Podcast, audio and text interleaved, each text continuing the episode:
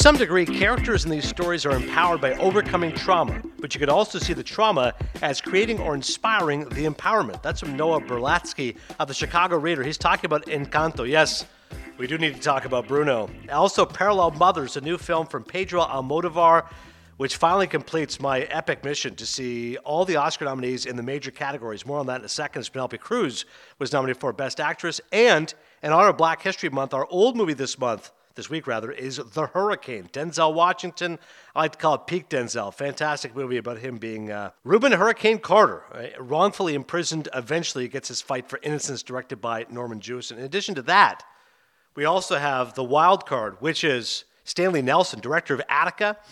One of the films nominated for Best Documentary. Stanley is an acclaimed documentarian and excellent documentary that he made called Attica, currently available on Showtime and free on YouTube. But most importantly, Cody, you did your homework a week later. Mm-hmm. You watched Reservoir Dogs. What'd you think? I really liked it, dude, and that's my take. That's it. All right, moving on. No, no, hang on a second. Um, you said you would give me more thoughts. Come on. No, I'm joking. Uh, Reservoir Dogs. I love the way that it's so simple. I don't know, and see, I don't know lingo like you do with the movies. It felt like there wasn't a lot of plot. It Yes. felt like it was just like robbery, bad guys. You get it, and then they just do a bunch of cool shit, a bunch of interesting dialogue. But it's like I don't really like know anything about these guys. Yeah, I, it definitely has a Tarantino hallmark. So what you're referring to is that less plot, more character, right? It's just Yeah. character-driven storytelling and the non-linear storytelling, which he really did in Pulp Fiction, with the story cross-cutting between different stories and different time shifts. Of course, what's happening to Sam Jackson and John Travolta? Travolta dies midway through the movie, but the movie ends with a scene earlier from their life. So you're right. He, he loves that non-linear storytelling. It it it, al- it almost makes you like I'm watching it and I'm thinking to myself. This seems like it's easy to make this type of movie, but it's not. Obviously, Tarantino is brilliant with the way he writes, and his dialogue is just next level. But he makes the movies, I guess, to what your point, it's more characters than plot. So you're thinking to yourself, this concept is not. I could have thought of this concept, mm-hmm. but it's like the way he obviously executes it is obviously what makes him so great. But it's just, it, it's a movie you watch and you're like, man, I could make movies. This Yes. doesn't seem that difficult in terms of like just the the premise of it. No, that's a great point. It's just a bunch of cool guys talking smack. I can do that. I can, my, me Yeah. and my friends do that every week. Like that's basically Yeah. what the story is. A bunch of bad guys, some violence guy hacks up an ear, some cool music. But you're right, Tarantino does it in an effortless manner. I believe he was 27 when he made the film, which is remarkable. Maybe 29. But former video store clerk, done good. Reservoir Dogs was his first And I- big movie. I love it. Chris Cote is film critic. Breaking Down Reservoir Dogs. Look at me. I think I'm, I'm going to guess right now you have not seen The Hurricane starring Denzel Washington, but maybe we'll get a review from you next week. Yeah, we keep this theme of just annoying the audience by giving them t- um, like reviews on movies that you're not talking about. Never. Uh, we'll get to those movies in a second. But I did want to recap my Winter Olympics experience. And first and foremost, thanks to Dan It seemed Steer. emotional for you. It seemed emotional for you. It seemed like you really enjoyed that Winter Olympics thing. Dude, it was one of the most rewarding experiences of my life. I mean, I loved every second of it. I loved the Winter Olympics first and foremost. I loved the conventional events, hockey and figure skating and curling and skiing, the, the sound of the skis, that gnat sound. But I also loved the newer events, the snow cross. And I loved old school stuff, which I never appreciated, like biathlon, you ski, then you shoot, cross country skiing, the, the endurance. But I think with the, with the Winter Olympics, it's either you're all in or you're all out. Like I'm sure I've listened to some of the show. Stugotz is still talking about, you know, Mike Eruzione and Jim Craig did his list of five favorite Winter Olympians. Clearly, I do not believe you or your show unit were locked in. But if you're like me, you're watching everything. Like I was, I was locked in the entire world of the storytelling. I did my top five favorite moments every day. We did Rings of Honor, so the top five plays of the day. I did my mm-hmm. top five stories. Number one was Alexander Bolshunov, this cross country skier. He and and I love saying these names. It was such a challenge every day. I said, okay, let me see if I can hit these names. Will, my researcher, was so great. He had all of it phoneticized. Johannes Høsflot Klæbo. Like one one of the great names, Johannes Høsflot Klæbo. And You have to Alexander, say it like that? Yeah, I had to say it like that I wanted to sound like I was, you know, of that world. And Alexander Bolshunov, who I loved. Bolshunov looked like a Bond villain. This guy was like the name's freaking Terminator. Yeah, at one point I'm like, what kind of Bolshunov is this? Like he was awesome. And Bolshunov Klæbo is one of the great rivalries in cross country skiing. It's like Magic Bird. It's like Ali Frazier. Those guys going toe to toe is amazing. Canadian women's hockey beating the Canada, excuse me, U.S. hockey. Apologies, but big for Canada. I mean, they outscored their opponents by 47 goals, a record. It was amazing. But I also love the American stories. There's there's a guy named Nick Baumgartner who won in the snowcross. Now, he lost earlier. He's 40 years old and he's crying, Cody, on camera. He goes, Listen, I want to apologize to my son back home. I let you down. I'm 40 years old. I don't know how many more chances I'm going to get. Two days later, it's the mixed team snowcross. So Lindsey Jacobellis, who also won gold in the snowcross, female, he goes first. He wins his leg. And then Jacobellis wins, so the Team USA wins. He's crying. It was an amazing moment. Like, that's what the Olympics is. A guy gets kicked to the curb and then comes back to win, and he looks a lot like Will Ferrell. So everyone kept saying, cannot wait to see Will Ferrell play Nick Baumgartner in the movie. I also love Erin Jackson, first black female ever to win in short track. She won the short track 500 meter speed skating, which is like the 100 meter in track. Like, they're just flying around the ice. Yeah. Uh, and I also love Ryoyu Kobayashi. You know, I love the ski jumpers. This guy's unbelievable. Like you think of Kobayashi, you think of the hot dog champion, and you think of the character by played by Pete Postlethwaite and the Usual Suspects. But this Kobayashi, he won the normal hill. He finished second in the large hill. It was an amazing experience. And I want to tell you some stories behind the scenes, which you'll be amused by. So Dan Steer, of course, our uh, phenomenal executive producer, 23 years at ESPN, eight years at NBC, pros pro, exacting, intense, but very creative. Like out of the gate, he's like, hey. First conversation because we're giving you a movie segment. I'm well aware of your movie stuff. We're going to do a segment every day. We, we get a sport and we link it to the movie. So skiing, downhill racer, boom, Robert Redford film. Uh, We're going to do bobsled and cool runnings. We're going to do hockey and miracle and D2. But sometimes it got kind of tricky, like biathlon. I'm like, there's been no great biathlon movie. Oh, there's a biathlete in the James Bond film For Your Eyes Only. I'm like, all right, we're talking James Bond then. So sometimes it was a reach, but Dave Teodosio, my writer, how about that? I had a writer. Cody, I'm like, I think I you. can write my own ladies. I'd walk in. I'm up at 5:30. I'm in there at 7:15. 50 minute drive. Once I fire the driver, I'm in there. Unlimited food at NBC. I don't know what the situation there in South Beach is for you guys at the Clevelander, but you walk into NBC. Tater tots, egg whites, eggs, pancakes, oatmeal, steel cut oatmeal, raisin bran oatmeal. I'm like, this is unreal. All free. I'm going on the house. Dave's writing all my on cameras. Will's got all the research. I'm like, this is Wow. a, jo- this is a joke. Like What do they need you for? Yeah, they don't exactly. You know what I mean? A robot could have done this. Like literally, just a monkey could have hosted this show. I That's honestly great producing though, of like Oh. leaning into the movie stuff and like knowing your talent. Like Yeah. that's that's and textbook we had Katie Nolan, producing. who of course Meadowlark fans know and love. Katie Yes. came on; she was doing stuff for NBC. I asked her about doubles luge. Would she do doubles luge, which is just an incredibly comedic sport? And she said, "I would do it, but I'd have to be on my top." Which of course led to the awkward moment of me saying, "Well, who's your partner?" And that's Megan Rapinoe and Sue Bird were Katie Nolan's choices. So I don't, I don't know how you can get a threesome in the triple luge. They even gave me a dressing room, and I'm like, "Listen, I, don't need a dressing room. Like I can just change in the bathroom." No, no, had my name on it. you Here's did the one of the part. teaser videos for us from there. I Yeah, exactly. I was like, let me Yeah. just show the audience. Here's the best Spacious. part. I walk in there, and, and, and what are you going to be wearing? And I'm like, I don't know. I just I bring in a suit. I wear what I'm going to wear. No, no, no. You give us the suits you're going to wear. We'll steam them for you. I've never steamed a suit in my life. I, I'm pretty sure I've never dry cleaned a suit in a long time. Let's be honest. The shirts I dry clean, but the suits, I'm like, whatever. You put it on, you take it off. We'll, we'll steam them, which I think is kind of like dry cleaning. I'd walk in the dressing room. There would be a dress shirt, a tie, a pocket square, a belt sometimes, sometimes a pair of dress shoes, but without fail, an undershirt and a pair of socks. And I walked Wow. at the first day. Let me be clear. The suit I recognize, that's my suit. The rest of this isn't mine. How, how is this going to go? They go, you put it on, you go do the show, and afterwards you dump it in a pile right there. Like a teenage boy, just leave your clothes in the corner and we'll take Wow. care of it. And- NBC, huh? and I'm like, the, the fact there was an under, I go, can I just keep the undershirt and the socks? No, you have to leave it in a pile. But but we're looking after you here. I mean, it was. And, and how about this? I go do the show. Again, you get makeup for every show. I know people, oh, you guys put makeup on. That, that's the life. And listen, all actors wear makeup. Let's be clear. Sylvester Stallone wears makeup. You go do the show. You have makeup on. They would come out halfway through. A wardrobe person, literally, and I'm the worst with ties. I hate wearing ties. And Fix so they would tie, give you a little touch tie. up. Yeah, a little touch up, and they get like a, uh, A lint roller? The lint Wow. roller. At one point, she kind of like frisked me, like, "What is going on here?" But she was trying to to push down the shirt and to fix Wow. the time. I'm like, I'm being Did she rubbed feed up you here. strawberries next? like, was, like was was there a big like fan, like a big like uh, you know palm tree from like, Like, uh, being D- waved? Dan said in my ear one place, you you didn't get this treatment at ESPN. I go, no way. People think ESPN's no, no. That- this was well above and beyond ESPN. ESPN, you get your makeup, a little touch up. There was no wardrobe person. There's no lint roller remover. There's no one frisking and making your shirt. Is it? It was unreal. At one point, one of my shoes was untied. I swear, she was coming up to tie my shoe because I was alive. I go, I can do my shoe and talk at the same time. It's okay. But uh, I'm just gonna be miss the pampering. Yeah, I was gonna say, no wonder you're emotional about this thing. I mean, you're like, this is the happiest I've ever been in my life, not just work. It's like Jesus. That's why my brother texted me. How does it feel like? I'm depressed. Are you kidding? I have to go back to the world. I'm waiting for the MLB lockout to end. I mean, the Flyers suck. I'm like, the NBA dunk contest was horrible. Like, well, there's nothing to look forward to. It's February right now. It's 18 degrees. Not to get too personal about it, but like, did you like like is that it for NBC for now? Like, obviously you, it went well, so I'm sure they might have you back. But like, whatever they had you do, like that was it, and you're I, I hope so. I was now? saying to Dan afterwards. I said, you know, I don't know how people were actually watching the show on Peacock. It's called Winter Gold. If you have Peacock, go check it out. I said, but definitely, I think internally it was well received. Absolutely is. I think people within the building all said this is a really good show. It was basically a one-hour Sports Center. I was hosting Sports Center. It just wall to wall SV Peacock. SV Peacock. That's exactly what it was.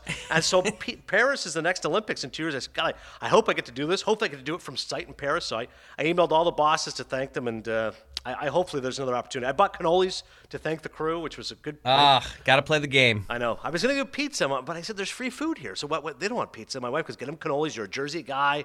You love the Italian culture. Get a couple cannolis going. I said, okay. Nobody turned down a cannoli. A couple of the wardrobe people were like, eh, I'm watching my weight. Everybody else, cannolis? I'll take a couple of those. if ever you need a gift for somebody, cannolis is the way to go. All right, let's talk a little movies, shall we? Encanto, which was released on Disney Plus. Oh, right up my alley. This movie. Well, this is why I've seen th- this more than any human. I've seen this thing probably 79 times in the last month. This is the rare. This may be the only movie we've ever done in Cinephile, which you've seen before me. It Oh. came out in theaters early December. It was on Disney Plus, I believe, Christmas Day. My kids saw it over that time, and I just was like, well, whatever, you guys can watch it on your own. I'm only watching it now because it was Oscar nominated, which I knew it would be. So I forced myself last night to watch it. I can't believe that it's a rare movie that you've seen before me, but here's the synopsis if you haven't seen it, or if you don't have kids, Yeah. you don't care. A Colombian teenage girl has to face the frustration of being the only member of her family without magical powers. It's directed by Jared Bush, Byron Howard, and Charise Castro Smith. Uh, Charise Castro Smith and Jared Bush wrote the screenplay. Of course, we all know the main thing about this is we don't need to talk about Bruno, which is on TikTok radio, which is everywhere right now. And by the way, I finally figured out why it was not nominated for the Academy Awards because they did not submit it. Apparently, you submit the song that you want, and that song was not submitted. So that's why. What? Yeah. Why It's- would they? Is it something that it's, it became so popular that they're like, no, this is too much? I, Like, I, I think they didn't realize it would be that big a hit. They just maybe I think prematurely released whatever song it was, and that's why it didn't get nominated. But that's the best part of the movie. It's like 49 minutes in. My kids and I were all pumped. Here we go. We love this song, Bruno, John Leguizamo. But I got to be honest, as a film overall, I did not think it matched the other greatness of Pixar. Like, we just had Soul come out a year ago, which I thought was outstanding. This was just a strange movie, and I think one of the big things about it was there's no clear-cut villain. It's not like a classic Pixar. it's almost the grandma. Yeah, Abu- Abuela is the only one who's kind of like that steely matriarch, maybe kind of uh, a dark character. Other than that, there's real no force. It's just about the supernatural and coming to terms with who you are and family disenchantment. Why is Bruno an outsider? So, as a film, I'll be honest, it's not one that I'd watch again. It's a wall-to-wall music. I mean, my brother didn't like it. He's like, God, it's like a musical. It's just a bunch of songs over and over. I'm like, yeah, but it, I do love Lin-Manuel Miranda, of course, who's a part of the music.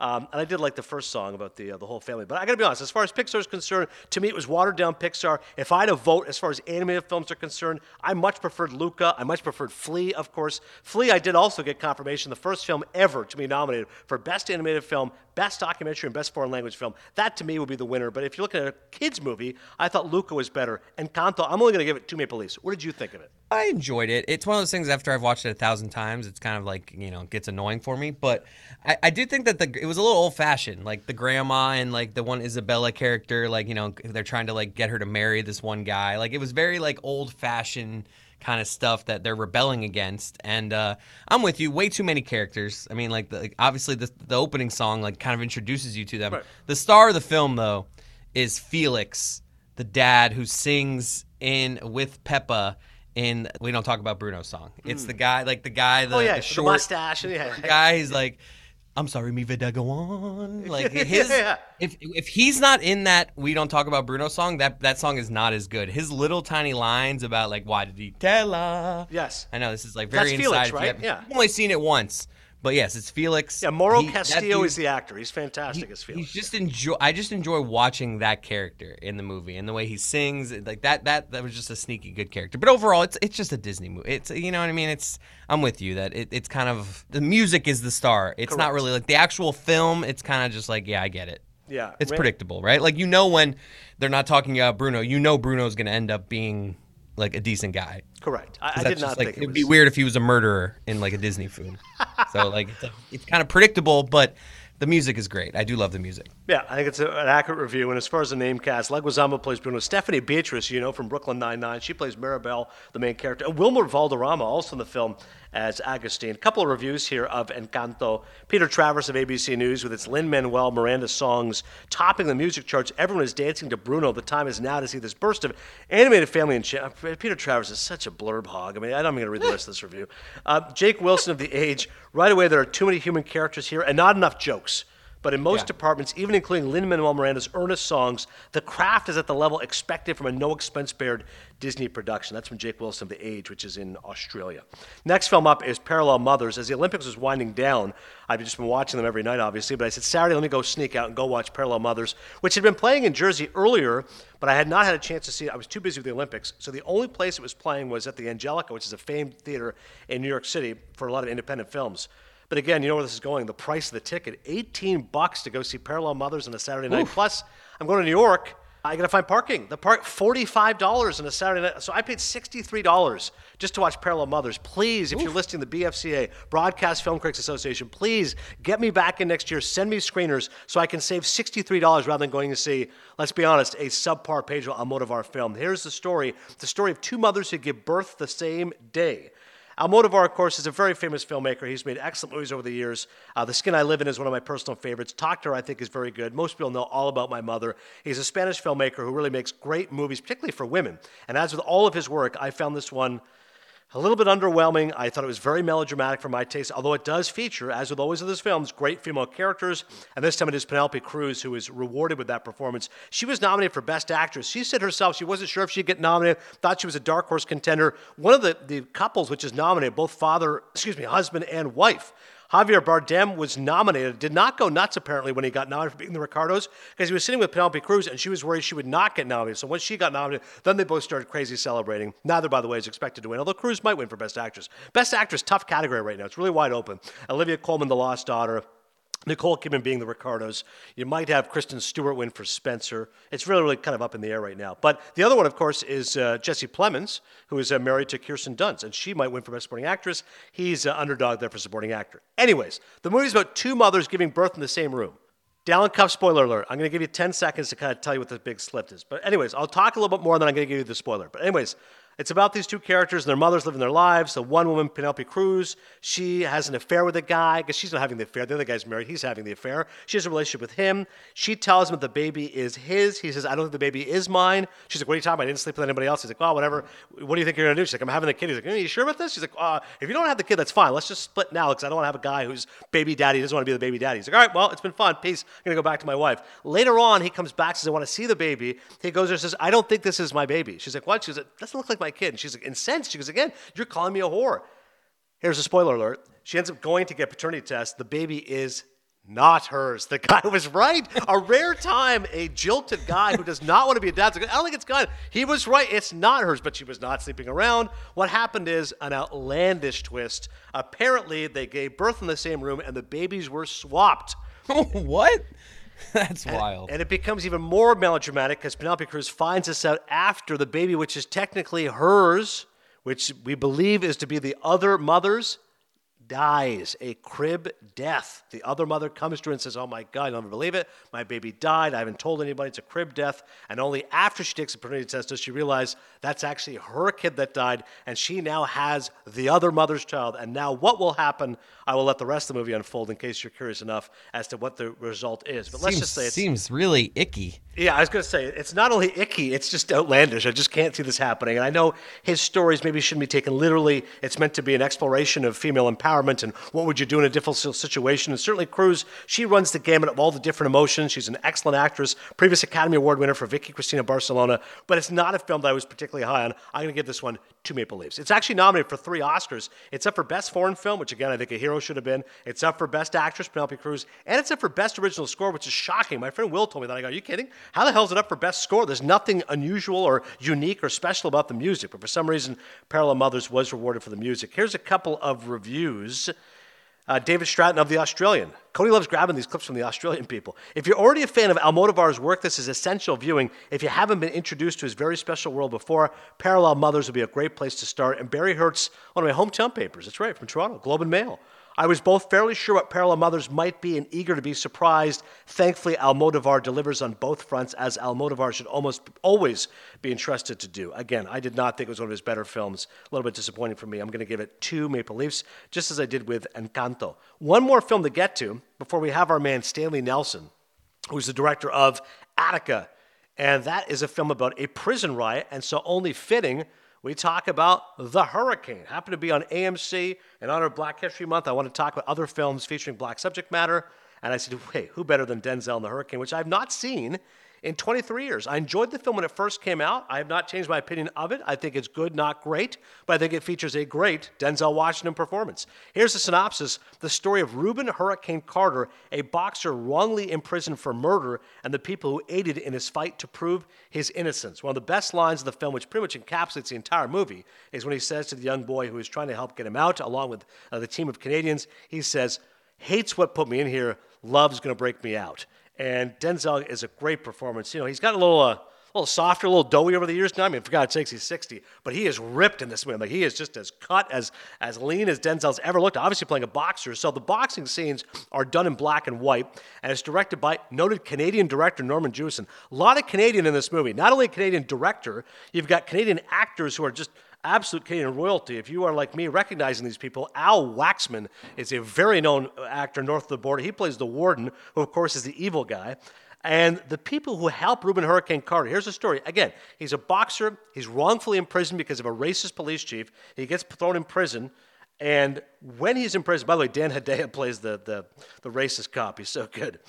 Later on, it's this young black child who reads Rubin Hurricane Carter's book, becomes transfixed by him, sends him a letter. He goes and meets Hurricane, and then has his surrogate family, which is raising him. He's from Brooklyn originally, but he's being raised by a bunch of Canadians, which leads to a couple of very lame Canadian jokes. Jewison should have known better. Come on, Canadian director. The one joke is he's like, man, it's so cold out here. He's like, oh, come on, we're Canadian. For us, this is like the summer.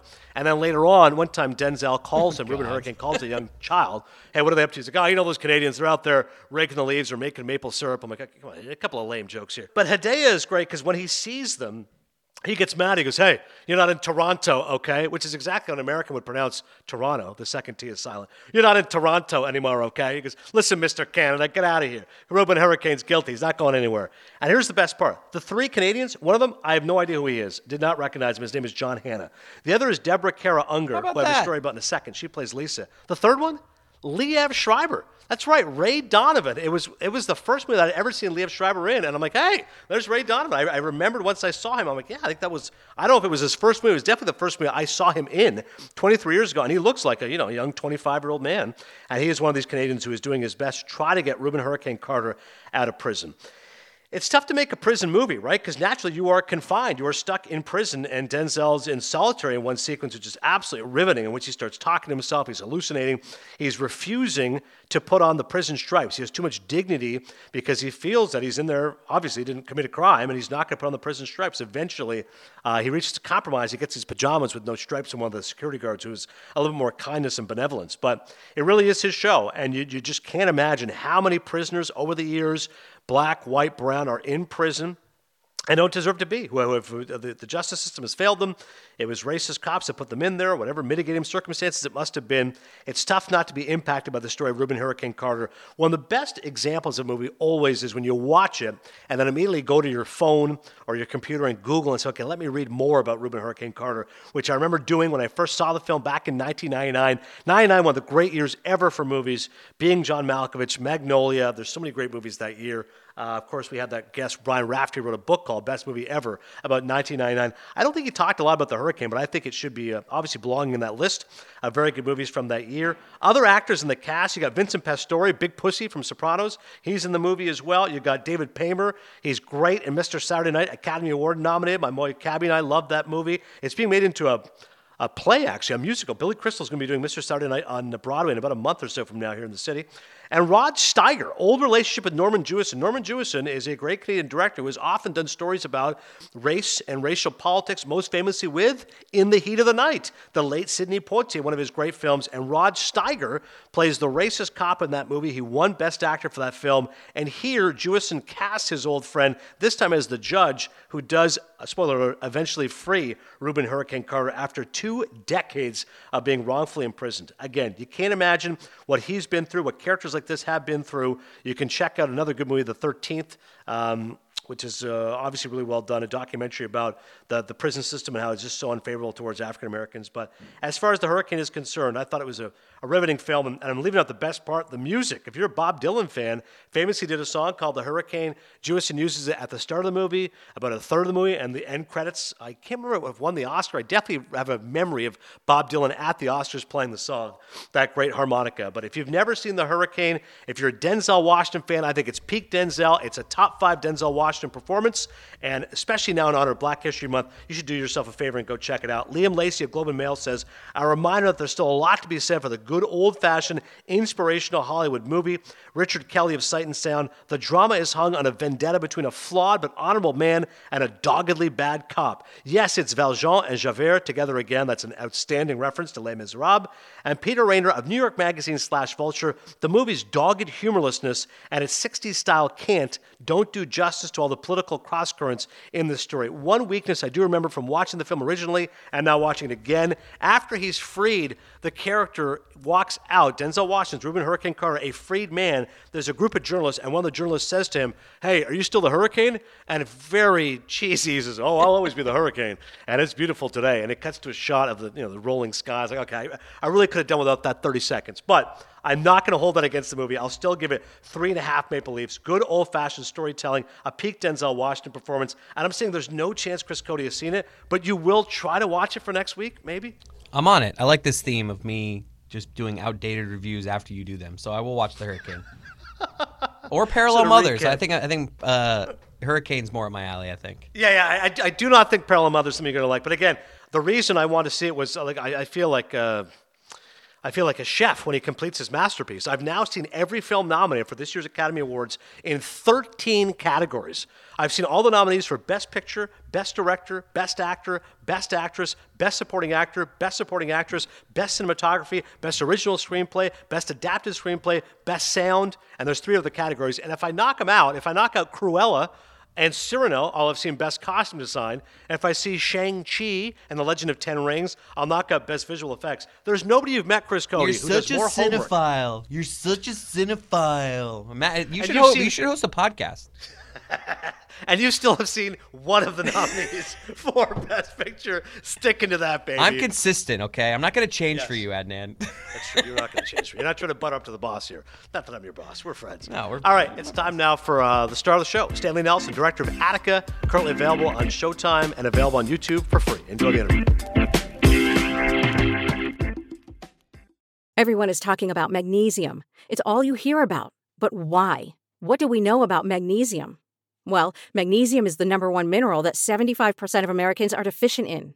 If you are a woman over 35, magnesium will help you rediscover balance, energy, and vitality. Magnesium supports more than 300 enzymatic reactions in your body, including those involved in hormonal balance. From functional medicine doctors to mental well being and female hormone experts, we all know that magnesium is the one mineral to improve all aspects of well being and health. But which one?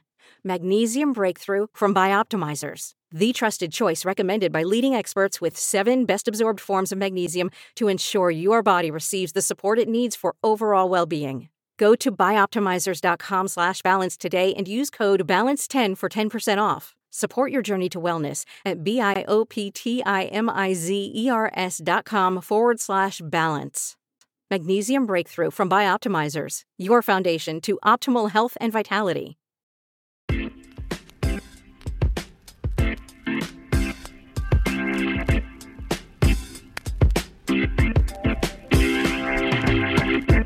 Real pleasure to bring in Stanley Nelson. He is the Peabody and Emmy award winning filmmaker and now Oscar nominee for Best Documentary Feature. It's called Attica. It's streaming on Showtime. It's a fantastic documentary. Uh, Stanley's career, by the way, is phenomenal. Documentaries over the years Freedom Riders, Miles Davis, Birth of the Cool, The Black Panthers, Vanguard of the Revolution. There's lots to talk about. Uh, Stanley, first and foremost, thank you for the time. Congratulations on the Oscar nomination. Yeah, thank you so much. Attica is fantastic. I watched it uh, just a little under two hours, and it's riveting entertainment. And I say that because I think the first thought is, wait, why do I want to watch a story about prison drama and this horrible situation? But it's provocative and yet very involving, and it's ultimately deeply sympathetic to the prisoners. What? How much did you know about the story prior to researching? Well, I was actually, you know, alive when, when Attica happened, so I, I, knew a little bit about it. I, you know, um, uh, kind of the broad outlines. I, I knew that there was, uh, was, a rebellion at the prison, and, and uh, they held it for five days, and it, it, ended tragically. I think one of the main things I didn't know was like why they rebelled, and then why it ended like it ended. Um, and so, um, you know, the film is is really it's almost like a, a, thriller. It's like a real roller coaster ride through those five days at the prisoners held in prison. Yeah, and you're right. It, it really is of ups and downs. And, and to kind of go backwards, I thought one of the closing sound bites really encapsulated the entire film and the entire event by saying they didn't need to do that. Like this, this is just an extreme measure of excessive violence, and it's something which you, know, you see Nixon making a phone call at one point. You know, it's something which the entire hierarchy is culpable, and the fact that they're like, "All right, we're going to teach these guys a lesson," and to have that kind of violence, just just murdering inmates, it's insane. Yeah, it, it is it is a crazy story, and it, it, it goes from you know the inmates who are trapped you know in a yard in in in, in Attica, and they don't really know what's going on outside the walls. The townspeople of Attica, you know, there's a 250 miles from New York. Uh, the townspeople of Attica are gathered outside the the uh, walls, and they don't know what's going on inside. And then uh, Governor Rockefeller, you know, Nelson Rockefeller, one of the richest men in the world, is is on top of the whole prison system. He's really in charge, and he has a huge role. And then Nixon, President Nixon, is in his ear. You know, so it so it goes from you know these these these prisoners in the yard to all the way to highest levels of, of uh, government in the United States. And I love how you set the stage at Attica. I mean, that area everybody in the city, you know, either your dad or your mom worked as a corrections officer. I mean, everybody there, the prison is like literally the economic base for everything. So everybody is touched by Attica. That one word now means so much because of that. But at that time, to have that thing happen, that is shattering an entire community, right? Yeah, I mean, and one of the mo- most amazing things uh, in, in, the film is that the the hostages um, uh, relatives are in the film you know and they they actually talk about how they feel. They talk about you know what attica the town was like you know this kind of 250 miles from New York, this all white town, and you know they're they're living in some ways. For them the American dream, but it's all based on uh, people working in this prison.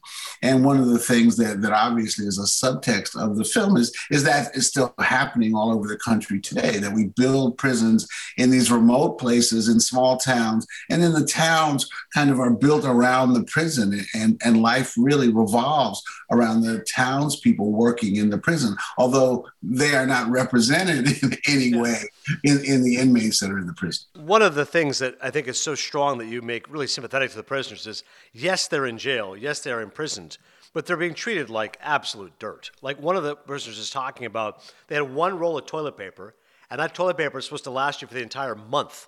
Like it's just if you actually put that into context, you go, and I understand Stanley, those who are hard bitten and say, well, they're in prison, that's a prison, but this is not a prison. Like this is a next level the way these guys are being treated like dirt, right?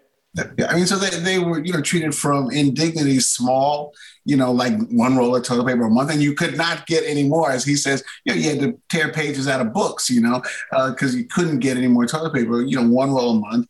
And, and, and it went all the way up to being beaten, you know, and if, if you complained about treatment to, to then being isolated and, and, and, and put in isolation cells and being beaten even more. So it, uh, they, they were in horrible, horrible circumstances. And that's one of the answers to one, one of my questions originally, which was like, why did they rebel? And with all your documentaries, race plays such a pivotal factor. And The fact that it's just disproportionately African American, like the inmates, like it's, it's not even close. You see images of so many black prisoners. And I really commend one of the white inmates for being so honest and saying, I used the fact I was white to my advantage. I said to the other guards, like, hey man, I'm white, we're on the same team. Like, hey, I gotta do what I gotta do around here. I mean, that's that's how serious the issue of race was taken. You're talking about Al Victory is just incredible in the film because you know he says, "Look, you know, I mean, I, am I'm, I'm sad uh, sad to say it today. I'm sorry to say it, but I had to take advantage of what I could take advantage uh, of to survive. And I was a white guy, and all the guards were white, and so I would say, you know, I'm a white guy. Give me more food, or you know, give me whatever he could get. It, and you know, he's his honesty is is just incredible uh, in the film. It's been over 50 years now since Attica, the famous prison riot, and the tragedy which then ensued. How hard was it to find subjects who could talk about it? Just because the, the passage of time, trying to locate people, prisoners, inmates, sons and daughters of corrections officers, how much legwork was that for you? Yeah, I mean, it was a ton of legwork, a ton of legwork to, to, to first find the people. You know, once, you know, we found a couple and we would ask them if they were in touch with anybody else. And, you know, um, we had some great researchers, you know, who, had, who have done a lot of work in prisons and they would find people. And then there was, uh, um, uh, we then had to, I don't want to use the word convince, but we then had to talk to people about what we were doing and try to get them to understand so that they could um, participate in the film. But we didn't want to try to convince people. You know what? What you learn to be really good at at a producer as a producer is to tell people oh yeah you know it's really good it'll be really good for you to tell your story you know it'll just uh, and you know we've for some people it, they might not want to tell their story so for some people it, w- it would be heartbreaking to, to bring them back there. So we try to just be honest to lay out what we were doing and then to let people make their choices uh, whether to be in the film or not. Some of the most harrowing images of the entire documentary take place at the end when you see rows upon rows of prisoners stripped naked. And at one point, I think one of the prisoners is saying they're, they're sticking like, you know, billy clubs up their butts and just like horrific stuff. That image, I mean, those stills you had of those primarily, again, black prisoners completely naked, just stripped of all dignity, it, it was so powerful to see. Yeah, I mean, I, I think that that uh, you know one thing we have to do when when we talk about the film, you know, Attica is talk about the footage and the images and the pictures because in many ways that's what makes the film. I mean the images are just you know unbelievable. And i've done a number of historical films you know in the last 30 40 years that i've been making films but i've never seen anything like this you know and and the still pictures are just incredible because there's hundreds and hundreds of of prisoners all stripped completely naked with not a, not a strip of clothing on, not their socks. They're totally naked. They're made to snake around the yard with their hands on their head. Uh, and you know, um, for no for no reason except to humiliate them.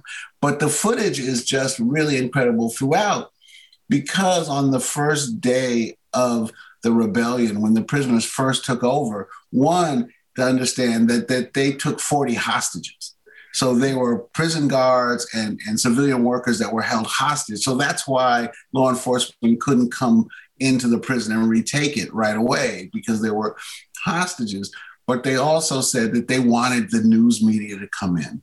That's what the prisoners said. They said, okay, we want the news media to come in. We want them to film the whole thing so that they thought that that would afford them some kind of protection, right? If the world saw what was going on, the negotiations, and, and what was going on inside, they would in some way be protected. And so, you know, for us as filmmakers, I mean, there's just the footage is just incredible, and and up to the point where they retake the prison, and you see law enforcement, you know, firing 500 law enforcement firing guns into the smoke and killing people um, just indiscriminately. Yeah, you can understand the perspective of the prisoners, right? They're just being treated in inhumane conditions. They've got to take action. What you can't understand is why the prison system then feels like they've got to murder these people. Like I, I kept thinking afterwards, okay, how do you solve the situation? You know, what's the easy answer? Well, the answer is you don't treat them like subhuman beings in the first place, which then would not lead to the revolt, which then would not lead to senseless murder. And you mentioned the point of the media. I liked one of the black reporters the guy who was there broadcasting what was happening, and obviously sympathetic situation. At one point, he's getting called the N word, and he's like, "Hang on a second, don't treat me the way you treat every other black person, right?" Yeah, I mean John Johnson, who was who was a, a you know a hugely famous reporter in, in, in New York because he was you know like the one of the first black reporters, you know, and he was always cool and always had a suit and had a you know beautiful little afro and stuff. You know, so he was hugely famous, and and you know they send him up to Attica, and and you know his his daily reports are just incredible um, from Attica, and you know he was still he's still alive, and so we interview him in the film, and he's just just amazing. Um, because you know he's looking at it as an as a news person, but also when he first goes into Attica, one of the great scenes, he goes into Attica and people are saying, Hey, JJ, hey, JJ, hey. and he's like, Wait, I, I know you from Harlem. I grew up with you in Bed-Stuy. And he, as he says, you know, and they were in Attica. It's sobering to think about. And all I knew about Attica going in, you know where I'm going with this, the great Al Pacino. Dog right. Day Afternoon.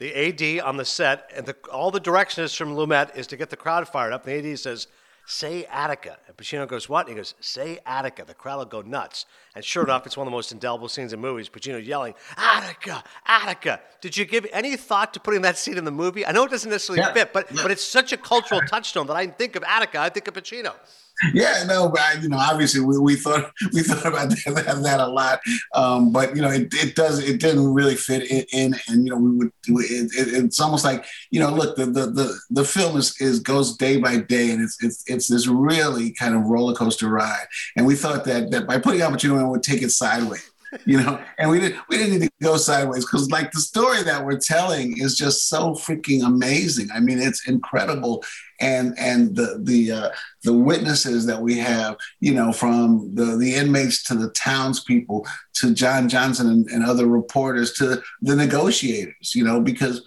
the uh, inmates demanded that certain people come in that they thought would be sympathetic so they they demand the publisher of the Amsterdam News.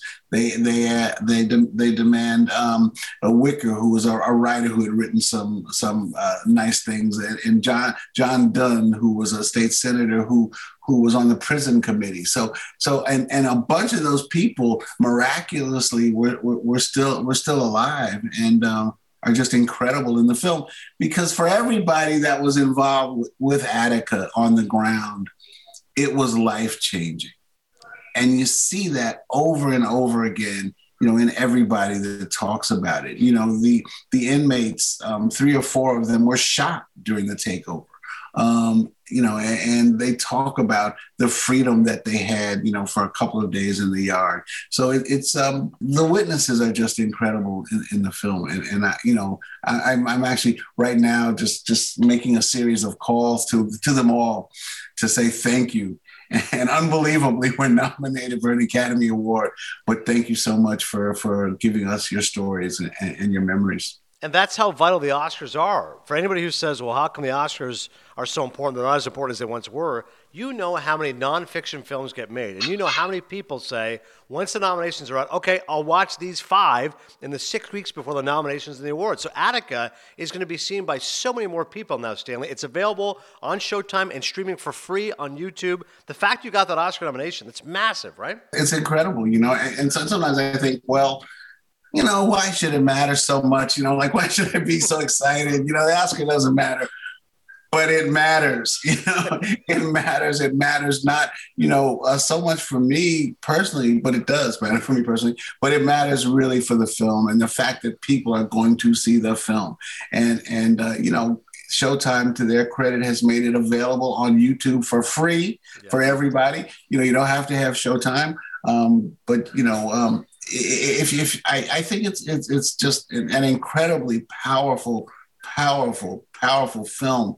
Um, and you know, I mean, we're just we're just amazed, you know. And, sometimes I have to pinch myself. I say, you know, well, wait, this is a film about a prison riot that happened 50 years ago, yeah. and it's nominated for an Academy Award but it's nominated because it's it's just a, a, hugely powerful story. The footage is incredible, and and and the eyewitnesses and, and what actually happened. Yeah. The story is just so amazing. I couldn't agree more. Make sure everyone check out Attica. It's on Showtime, and as Stanley just mentioned, streaming for free on YouTube. Uh, what do you think about just prison movies in general? Do you have a thought on The Last Castle, Longest Yard, the show Oz? Did you did you get into other prison incarceration films? Yeah, I mean, I you know, I, I think they're, they're they're they're always you know fascinating because in a way, you know, prison films are like westerns. You know, like like that you can reinterpret you know the the the the prison experience in so many different ways you know, so that, you know, you think you've seen one and, you know, you've seen the Birdman of Alcatraz and, and, and you see something else. And, and so, you know, I, I think it, it's, um, uh, it, it's almost like the blues, you know, or, or, or, reggae, you know, you take a form, but then you keep inventing uh, and, and, and riffing on, on, on the form. I encourage everyone to check out Attica. Stanley Nelson was our guest today. Peabody, and Emmy award winning filmmaker. Where do you keep your Peabody and where do you keep your Emmy? Well, if you can look over like this on my shoulder, there's an prominently displayed. There's an Emmy there. I, I, I, used to have them like on, on this table right here, you know, like like like lined up for Zoom calls. But then you know, I was like, oh, this is so corny. I, I got like I'm gonna take them all away. But you know, like uh, right, so like right here, right here. So, I keep them close. I keep them close just in case. Couple more to go. Give me your best story about Miles Davis. You've made Miles Davis birth of the cool. God, Miles, Miles is just a trip. You know, so so my father was, you know, was like six foot two, you know, and he he he's a dentist and he and he like was impeccably dressed. I mean, just like impeccably dressed. And he said, he said, uh, you know, he went to a party and Miles Davis followed him around the party saying, you think you're so cool, I'll kick your ass. I'll kick your ass. Ah, I ain't no cool. I'll kick your ass. I just kick your ass. my father's like, would you just leave me alone? Like, what are you doing? And had to, and so, you my father's six two. Miles might be five seven on a good day, you know. one of the great musicians of all time, and he wants to kick your dad's ass just because yeah. your dad is impeccably dressed. That's Miles. All the contra- all the contradictions. And Black Panthers. I'm just curious. You made the documentary, The Black Panthers: Vanguards of the Revolution. What did you think of Judas and the Black Messiah? I loved it. I loved it. You know, um, I, I, thought it, I thought it was great, and I thought that um, uh, you know it was it's it's great to to be able to tell you know a sympathetic kind of Hollywood story about the Black Panthers. You know, um, we cover you know the incident uh, you know with, with, Fred Hampton you know in in in uh, Black Panthers Vanguard of the Revolution. So um, you know we, we we covered that incident and, and and that's another one where where the the reality is is just as as as amazing as as the fiction. You know, so there, there's there's so much you know more to the story that that, that we covered uh, you know in the film. So if you get a chance to see it people should should definitely see that film. Yeah freedom riders miles davis birth of the cool the black panthers vanguard of the revolution and now attica. It's available on showtime and for free on youtube. It is nominated for an academy award for best documentary. Stanley it's a it's a phenomenal piece of work. I really uh, commend you on doing something really important and special and thank you so much for the time today. Thank you. Thank you so much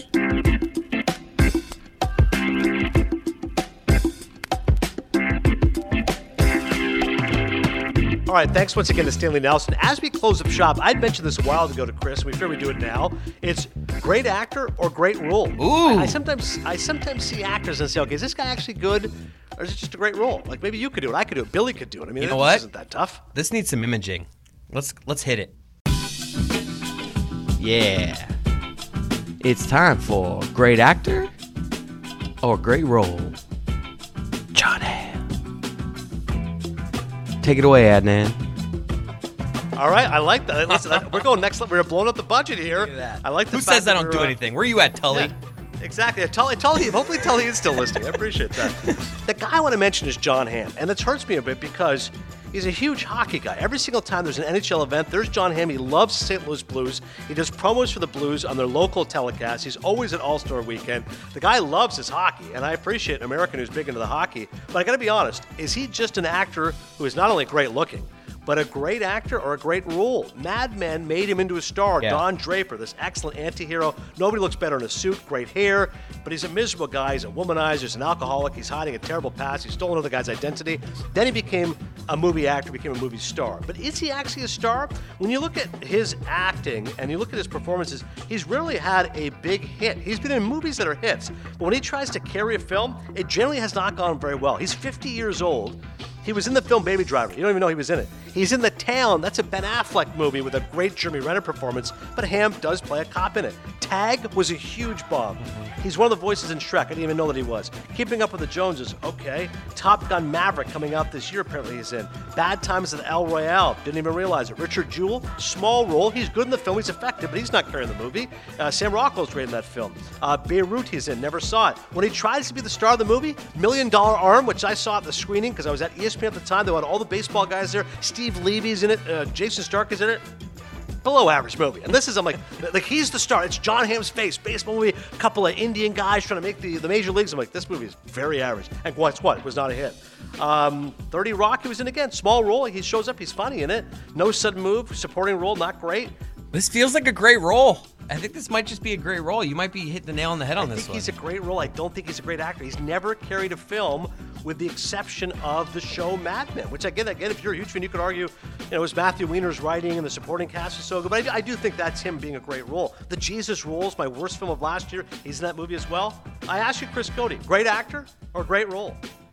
I mean, are we gonna do this with Jerry Sein? See, Jerry Seinfeld, at least after Seinfeld, was like, I don't need to do anything Right. else. Jon Hamm has like attempted to do a lot of other things, and they've fallen flat. It's a great role, but could somebody else have played Jon Hamm in that role in Mad Men? Like, would Yeah, I think so. Like, I think he was great, but I think if you found Yeah. another unknown actor who could deliver that kind of writing, you're like, oh, that, that's just a great role. That's great role? It's settled. It is settled. Jon Hamm is Good great. Role. segment. If you disagree, yeah, it is a great segment. Cinephile Pod or Adnan S. Virk. Tweet us, let us know. And let us know who else you want us to do as far as great Yes. actor, great role. I think it'll be a fun little segment. Allows us to mix things up a little bit. All right. Thanks so much for checking out Cinephile. Next week, uh, The Worst Person in the World. What a great title. It's nominated for Best Foreign Film. It's also for Best Screenplay. I'll review that. Plus, we'll go back in the archives and watch an old movie. And guest wise, I don't know who we got. I'm sure we got some good guests coming up. But as always, do support the podcast. And you're listening to this on Thursday. So by now, you should have also already heard me on the Dan Le Batard Show. Support Le Batard, support Le Batard and Friends. Got a new basketball podcast, Basketball Illuminati. So support all things Meadowlark. And I'll see you at the movies.